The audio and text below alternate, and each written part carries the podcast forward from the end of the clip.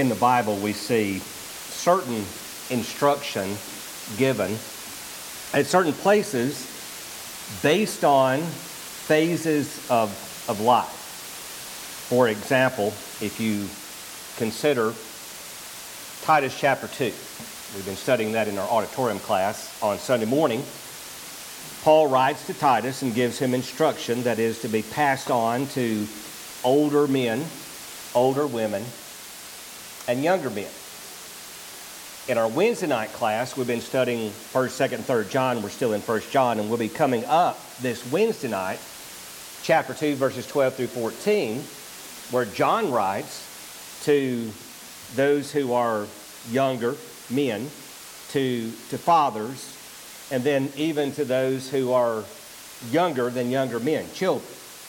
So it's, it's not a stretch then to say that in, in the scriptures there is revelation that is unique or specific to certain time in life. And that's not to say at the same time that the, the Word of God isn't relevant or appropriate or applicable to us at any time of life. But I can't help but be uh, impressed, I guess I would say, that, that God, in His infinite wisdom and in the revelation of His mind, acknowledges the fact that at certain times of life, there are certain things that we need to hear, perhaps more than at other times of life. So that's going to serve as the premise of, of today's lesson.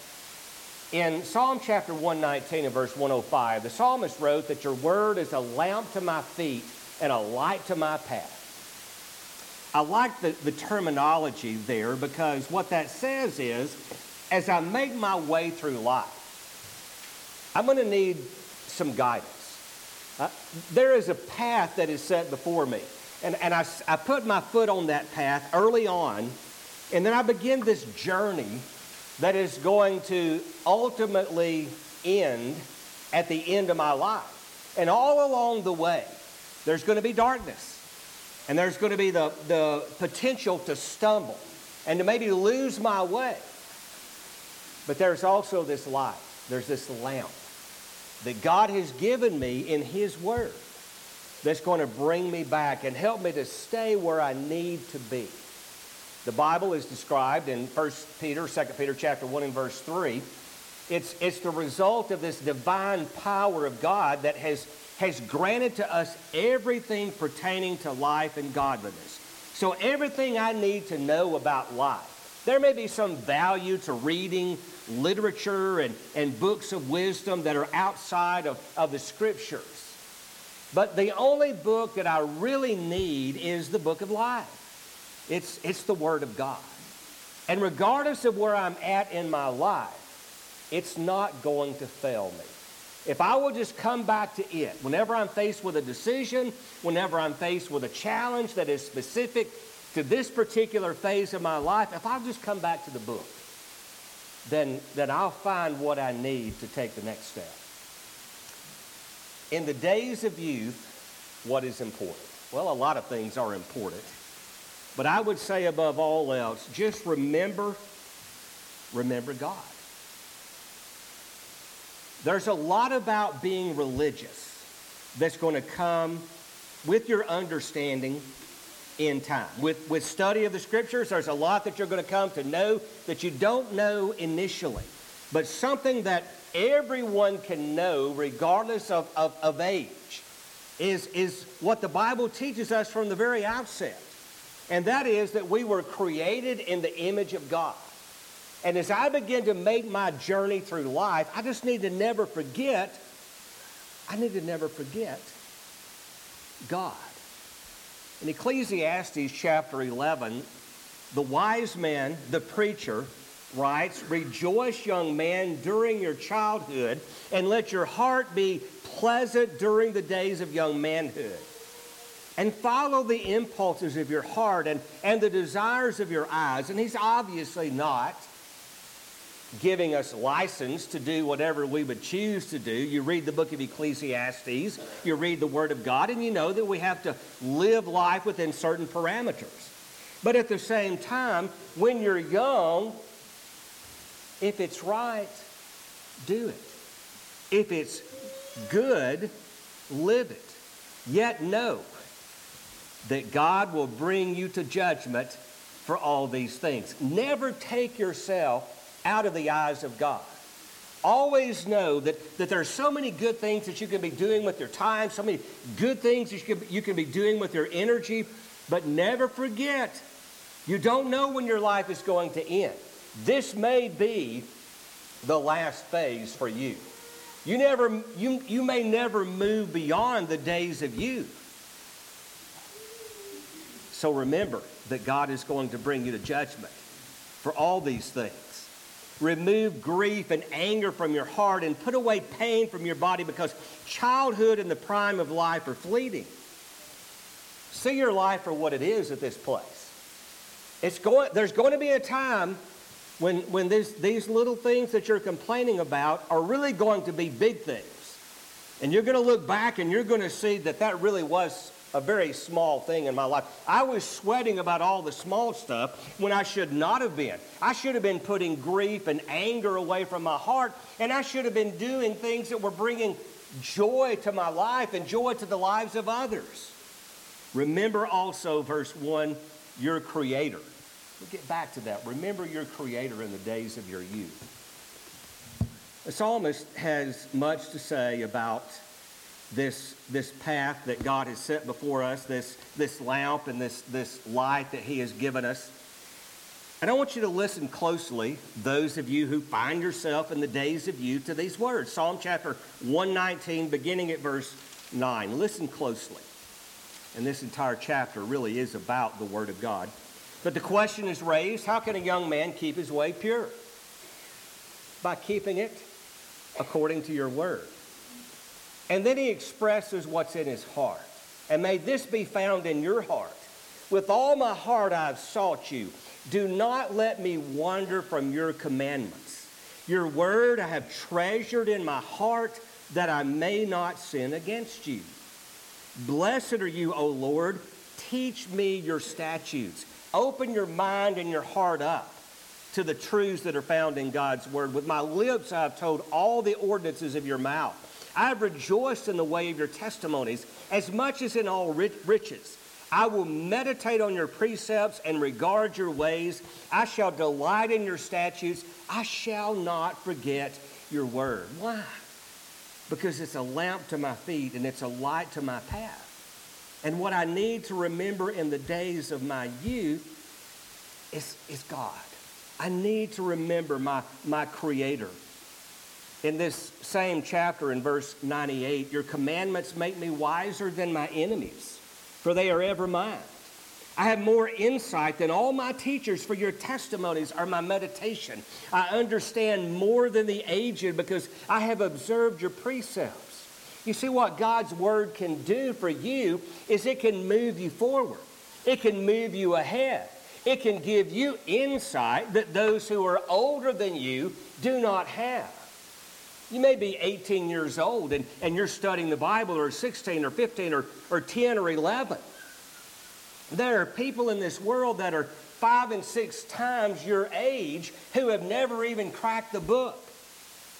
Well, you can know more than them. You can be wiser than them by virtue of the fact that you have committed yourself to some knowledge and understanding of the truth. In the days of youth, remember God.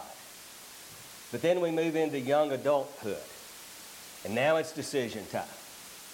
Late, late teens, early 20s, maybe on into the early 30s.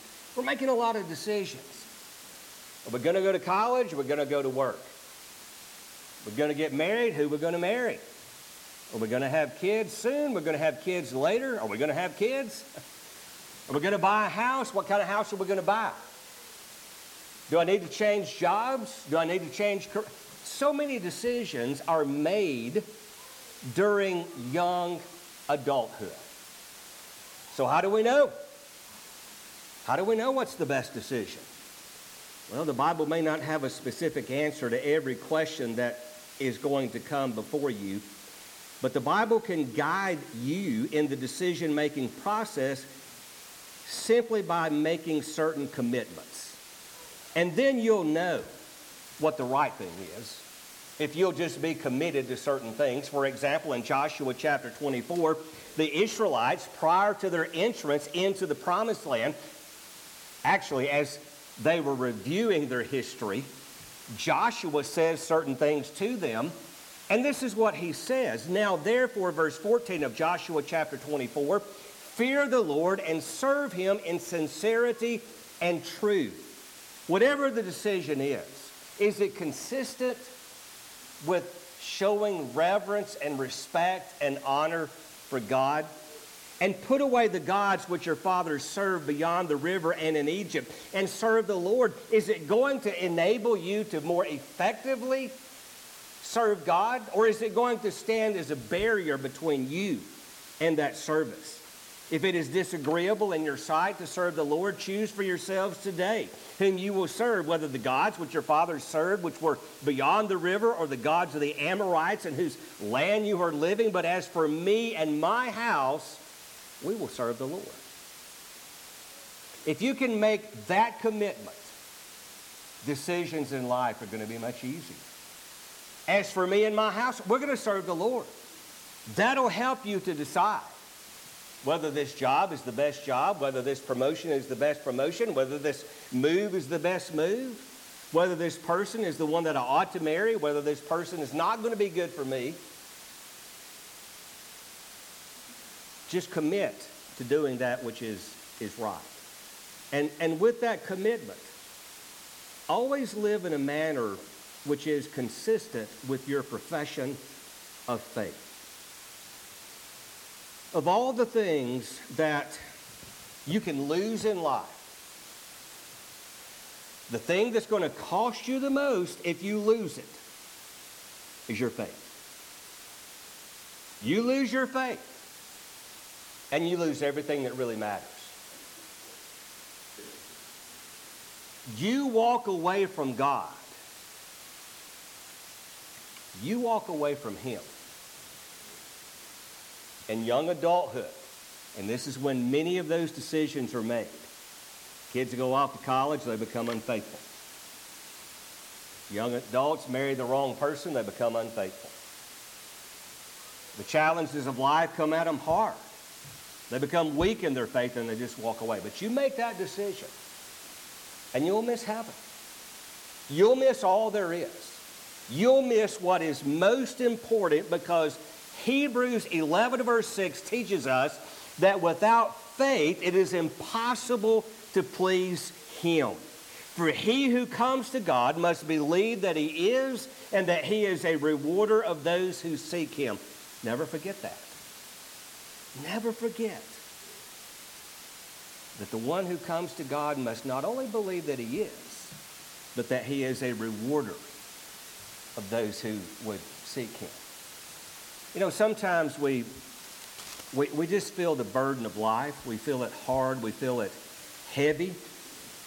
Had excellent comments in Bible class this morning, especially going back into the days of youth about some of the challenges that are, are facing young disciples today and how we need to be giving consideration to all men, but we especially need to be giving consideration to them. We need to be considerate and not inconsiderate. We need to think of them and not so much think of our situation.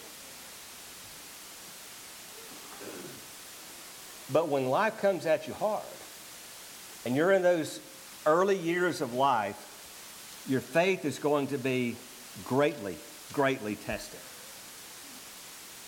I love Hebrews 11, the latter part, because he goes into this, this entire list of persons about whom we can read in the Old Testament who lived and died by their faith. What more shall I say? Verse 32, Hebrews 11. For time will fail me if I tell of Gideon, Barak, Samson, Jephthah, of David and Samuel and the prophets, who by faith conquered kingdoms. Listen to it.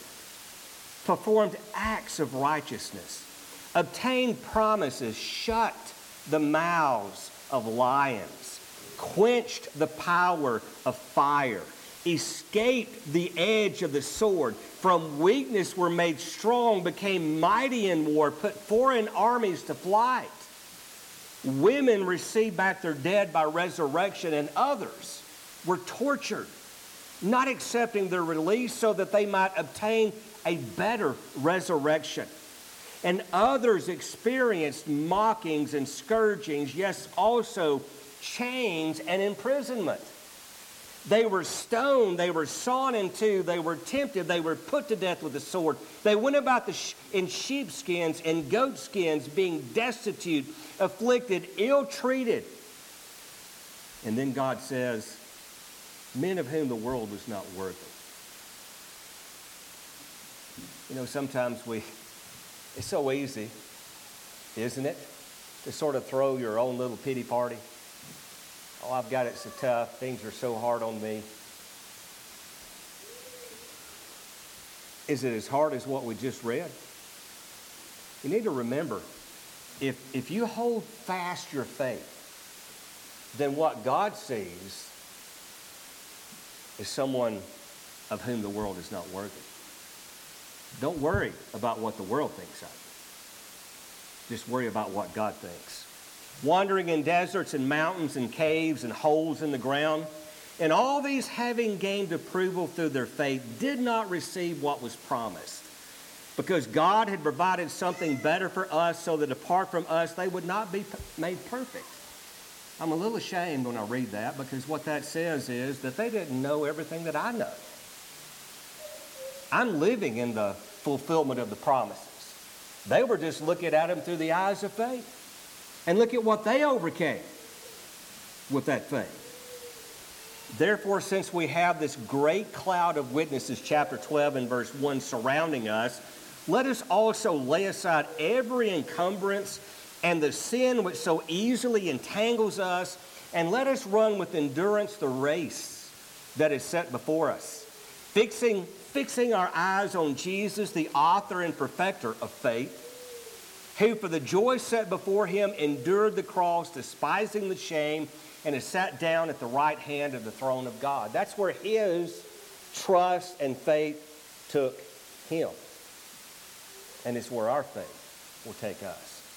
When making those decisions, am I going to do God's will or not? Remember, remember, don't let go of that faith. But then middle age comes along. Middle age. You know what that is, don't you? Kids in school, we're no longer just changing diapers. Now we're taking them to this, that, and the other. All of these events, which are so expensive. We've got that mortgage. We've got some debt. And now we're going to work and we feel absolutely trapped why do we feel trapped? I can't quit work. I could work, I could walk away from a job when I was 18 because all I had to do was go home and get in that bed that mom and dad have for me. But now, now it's different. I'm, I'm the rainmaker. I, I'm the one who has to be there even when I literally hate my job. Not that I've ever been there. I just can't wait. I just can't wait. I'm ready for these kids to get older. I'm ready for this to happen. I'm ready for that to happen. I just can't wait. Slow down. Life will go fast enough without you speeding it up. Let's go back to the book of Psalms. Have you ever noticed the focus, the emphasis that is placed upon that by the psalmist? You know, when you read through the book of Psalms, you find expressions of praise and, and worship, and, and, and you see different writers who have such, such a closeness to God, such devotion, and such, such reverence. Well, how do you get to that point in life? How do you get to that point when you're going through those middle age years? Well, you just remember. You remember that life is going to leave it's going to go. It's going to pass. It's, it's, it's, it's going to be it's going to be over before you know it. And so you just you just don't blink because you know in the blink of an eye it's going to be gone. Psalm chapter 39 verse 4, Lord, make me to know my end and what is the extent of my days. It's a prayer. Let me know how transient I am. Behold, you, have made my, day, my days as handbreadths, and my lifetime is nothing in your sight. Surely every man at his best is a, is a mere breath. You ever feel that way? If you don't, you will. Psalm chapter 90 and verse 10. As for the days of our life, they contain 70 years, or if due to strength, 80 years. Yet their pride is but labor and sorrow, for soon it is gone and we fly away. Psalm chapter 103 and verse 15. As for man, his days are like grass. As a flower of the field, so he flourishes. When the wind has passed over it, it is no more. And its place acknowledges it no longer. It's hard for you to, to, to think this way. And, you know, man, this is my sermon. I've been in every phase. It's so hard to think this way, but you're going to miss this. You're going to miss this. Many of you can connect, can't you? You do miss it. You miss those kids. You miss those diapers. You miss that, that time when you get home from work and, and the kids are running through the house. Daddy, daddy, daddy, daddy's home. Levi, would you please just do that once? This doesn't happen anymore. You're going to miss it. Jesus, in the Sermon on the Mount, was teaching about priorities. But then he said in Matthew 6 and verse 34 So do not worry about tomorrow, for tomorrow will take care of itself. Each day has enough trouble of its own. Now, he, he's going in a different direction than I'm going here. But the idea is just live in the present. Don't, don't live in the past. Don't live in the future. There's enough to deal with right now. But even from a positive standpoint, just slow down. Live in the moment. And then the sun starts to set. The sun starts to set. And this is not just for men, it's for women too. But I think it's uh, especially for men because it tends to happen to men more than it does to, to women. Don't let the old man in. Don't let the old man in.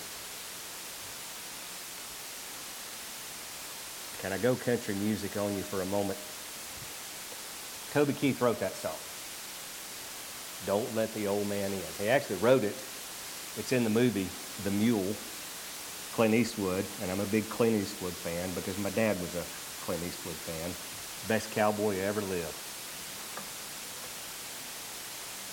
88 years old when he starred in that, that movie.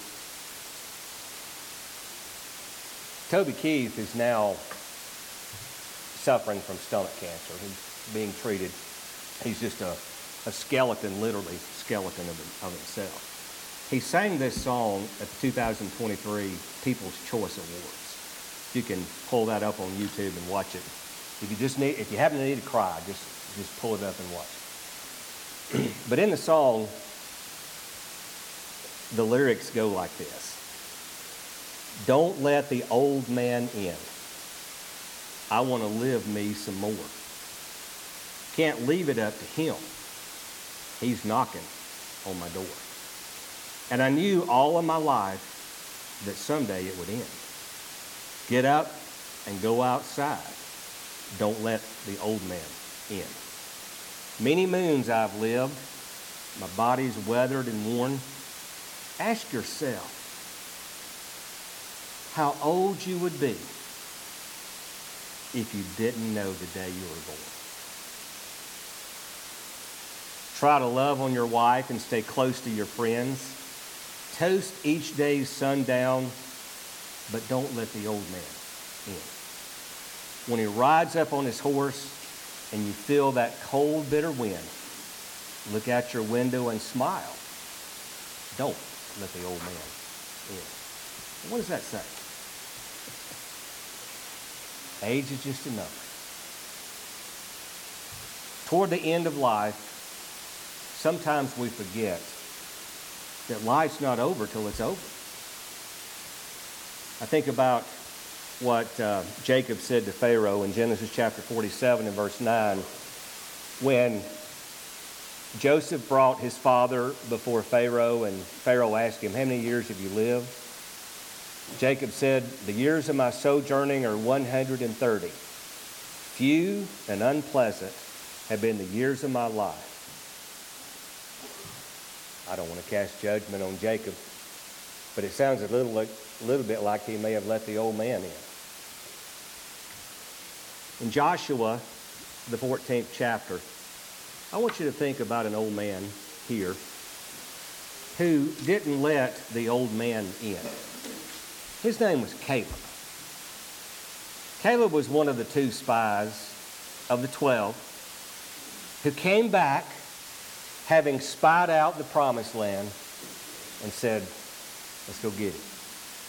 Ten said, We can't do this. They let the old man in even before he was knocking on the door. Joshua and Caleb didn't.